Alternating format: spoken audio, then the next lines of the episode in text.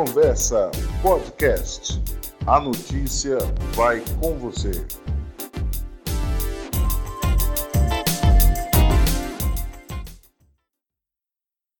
O IBGE lançou nesta sexta-feira uma atualização do Banco de Dados de Informações Ambientais. Criada em 2018, a plataforma traz um mapeamento de todo o Brasil no que se refere a rochas, relevo, tipos de solo e vegetação. De acordo com a gerente geral de Meio Ambiente do IBGE, Maria Luísa Pimenta, a versão atual conta com novos dados de análise dos solos e funcionalidades que pretendem facilitar a interpretação das informações geoespaciais ambientais. E agora o IBGE lança a atualização dessa plataforma com algumas novas funcionalidades para melhor experiência dos usuários no portal, assim como a atualização dos mapeamentos de geologia, geomorfologia, pedologia e vegetação de todo o Brasil para visualização e consulta às diversas informações geoespaciais ambientais do Instituto. Entre as novidades, o sistema agora traz um nível de detalhamento das rochas ou subprovíncias estruturais que inclui dados além do tempo geológico.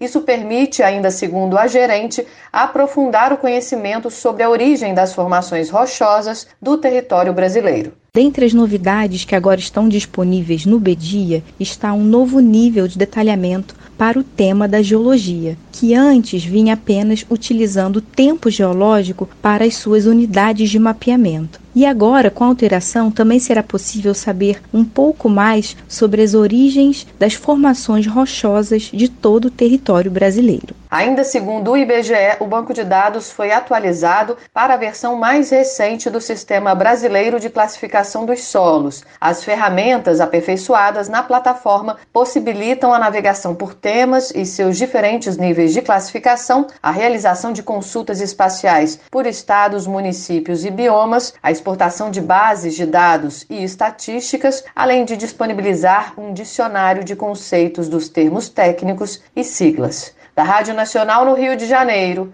Lígia Souto. Reconversa Podcast. A notícia vai com você.